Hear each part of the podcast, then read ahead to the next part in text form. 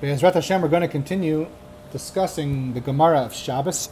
We are on Daf 46a, Mem Vav Amud Aleph. In the previous Daf, we've been delving deep into the discussion between Rebbe Shimon's opinion about whether or not there's muksa, whether the prohibition of something that's set aside, that you can't move it, can't touch it, can't use it, whether that exists or not, according to Rebbe Shimon in the Gemara, and various other proofs trying to determine if there are exceptions to Rabbi Shimon's opinion that there is not a prohibition against muksa in general. We finished off discussing a certain type of candelabrum that had fallen onto uh, one of the rabbi's uh, uh, cloaks and he didn't want to move it. So a couple of lines down on the top of Daf uh, Mem Vav Amud Aleph says, My chulios. The Gemara replies, We're talking about a candelabrum that can actually be dismantled. So, what's the meaning of this word chulios? Joints. It's similar to joints that have grooves in it, and it appears as if it's made of different components. So, therefore, the Gemara is going to sum summary sum, summarize this, and it says regarding this kind of menorah that's made of actual joints, even one that's large and one that's small, it's usher to move it. It's prohibited to move it.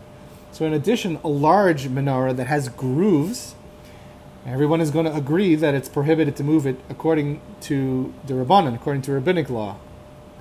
Which and this decree, this gezerah, was issued because of a large candelabra made of joints. And so, by way of explanation, because it's common for this kind of a large cab, uh, large menorah to be made of different parts and joints. So, if somebody sees a person carrying this large grooved menorah, he might uh, assume mistakenly that it had joints because it looks similar. And then he would mistakenly permit carrying a large candelabrum that was actually composed of joints. The Gemara continues. So where they disagree, where Rabbi Yochanan and Reish Lakish disagree, is in the case of a small menorah that has grooves. So one Chacham, Rabbi Yochanan says, that we issue a decree that prohibits moving even a small grooved menorah because we worry about a large one. And the other Chacham, Reish Lakish, says that we don't issue this decree.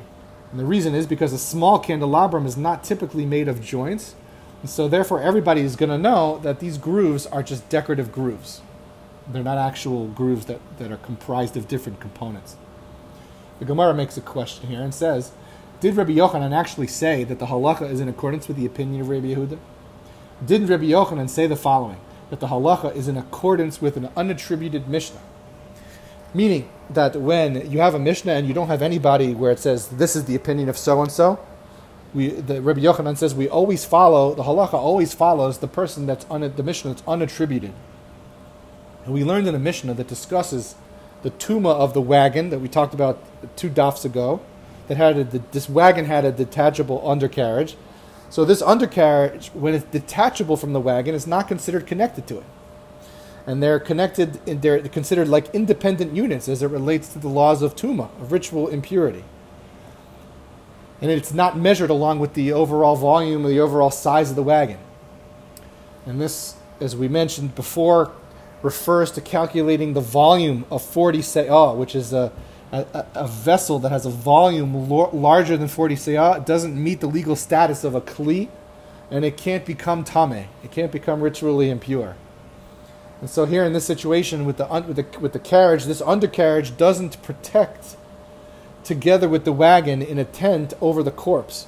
A large wagon is considered to be in and of itself a tent. And any kalim vessels that are inside this wagon, they don't become impure if the wagon goes over a dead body. However, this undercarriage is not included with the wagon in this regard either. So if there's a hole in the wagon and that hole is sealed sealed up by the undercarriage itself. So it's not considered to be actually sealed regarding the way to prevent tuma. And there, therefore, a person cannot pull this wagon on Shabbos when there's money on it. Actually, I should say likewise, a person can't pull the, the, wa- the wagon on Shabbos when there's money on it. We talked about this several dafs ago.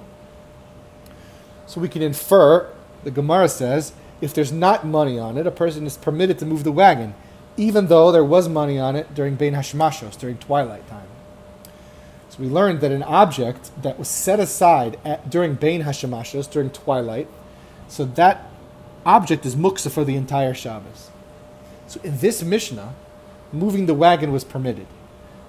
So clearly, the unattributed Mishnah is actually in the in accordance with the opinion of Rabbi Shimon, who holds that there's no prohibition of muksa. So why then did just a minute ago we say that Rabbi Yochanan always ruled in accordance with the unattributed Mishnah? He didn't rule like that here. Why why doesn't he rule like the opinion of Rabbi Shimon? So Rabbi Zera says that our Mishnah should apply only in a case in which there was no money on the wagon throughout the entire duration of this time known as Bain Hashemashos, the entire time of twilight.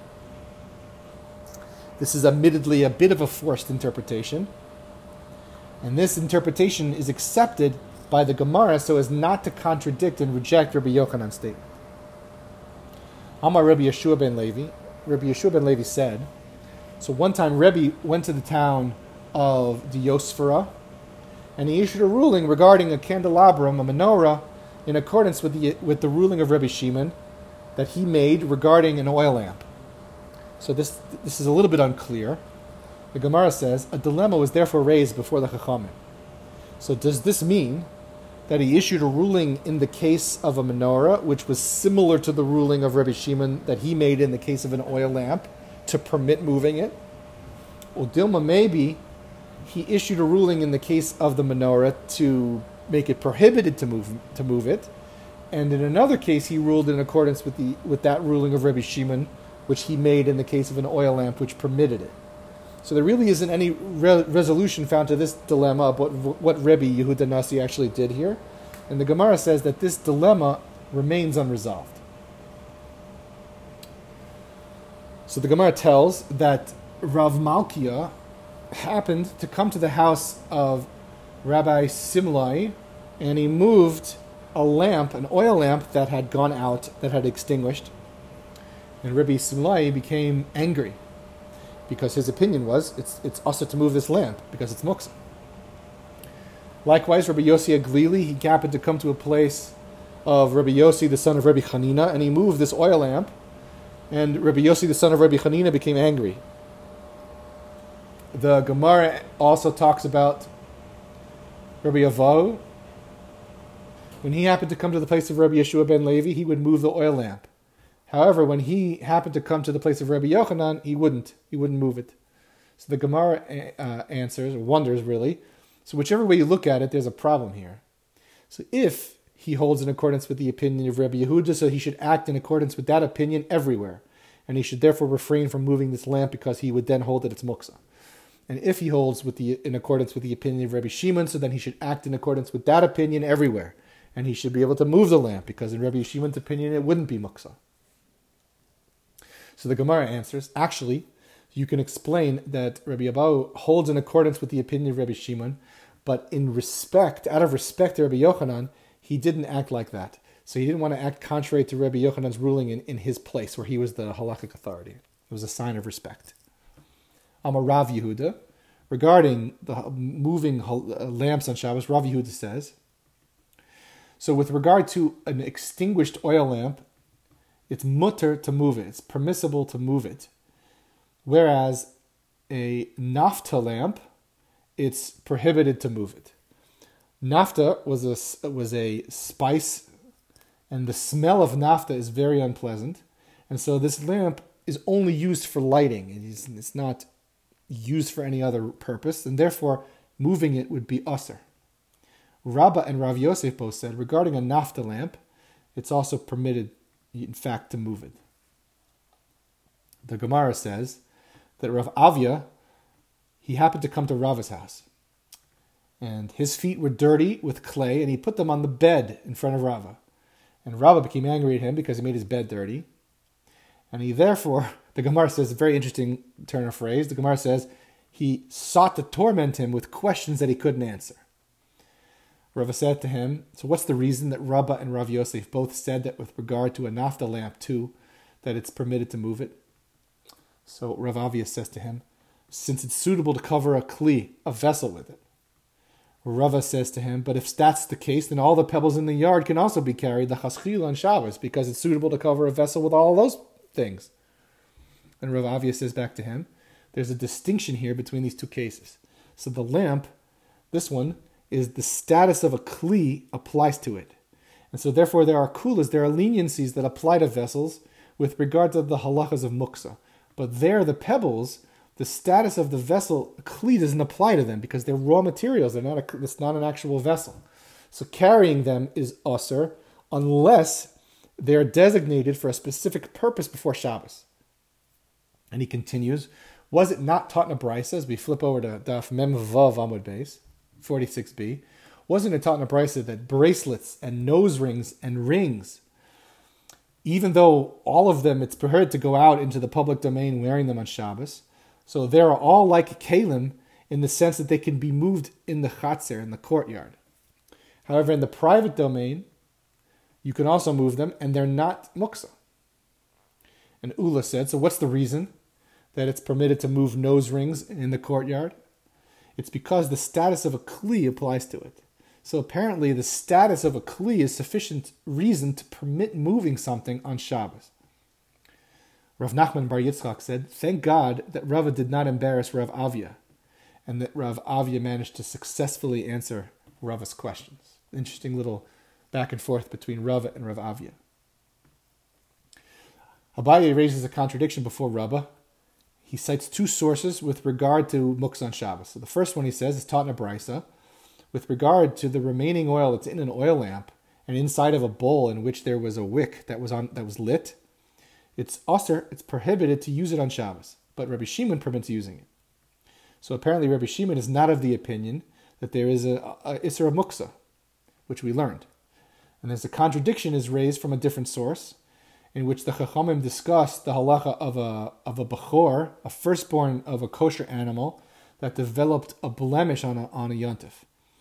So this bechor has to be ex, uh, examined to determine whether or not that type of blemish disqualifies the animal from being sacrificed on the mizbeach as an offering if it's disqualified, so it can be redeemed and then shechted and eaten as chulin, as non-sacred meat on, on the yom, on the yontif. Now, so the Gemara says that Rabbi Shimon says any firstborn animal whose blemish is not perceptible before yontif is not among the animals prepared prior to yontif for use on yontif, and it's therefore iser. It's it's assur to shecht it. You can't kill. You can't slaughter it. So apparently, something that's not prepared in advance has muksa status even according to Rabbi Shimon. So Rabbi says to him, How do you, can you compare those two cases? So there, regarding the case of the lamp, a person sits and he can anticipate when the candle is going to be extinguished. He knows in his mind that this, looking at this candle, it's going to be extinguished. And he can assume that there's going to be a certain amount of oil that's going to be left in the lamp or in the bowl, whatever the case may be. So here, is does a person actually sit and anticipate whether a blemish is going to happen to an animal? The owner of the animal says, "Who says that a blemish is going to come onto this animal?" You, even if you say that a blemish will happen to it, who says that it's going to be a permanent blemish, and that would enable it to be shechted? And then even if you say that a permanent blemish is going to happen to it, who says that a chacham is going to agree to engage to examine this blemish? There's so many different uncertainties here. So if the blemish is not perceptible before Yantif, we can't see it before Yantif, the possibility of this Bechor becoming available doesn't really enter a person's thoughts at all. Rami bar Chama raises an objection to this last point from that which we learned in a Mishnah. We learned that one can nullify vows on Shabbos. So, for example, a woman who vows that a certain food is going to be prohibited to her, so the husband can nullify the vow on Shabbos.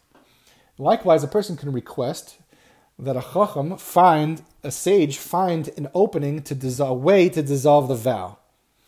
Meaning a factor that a person taking the vow failed to take into account, or maybe there's some element of regret. So if that nullification or dissolution is for the purpose of Shabbos, then a person can uh, ask a, a sage to disqualify that vow.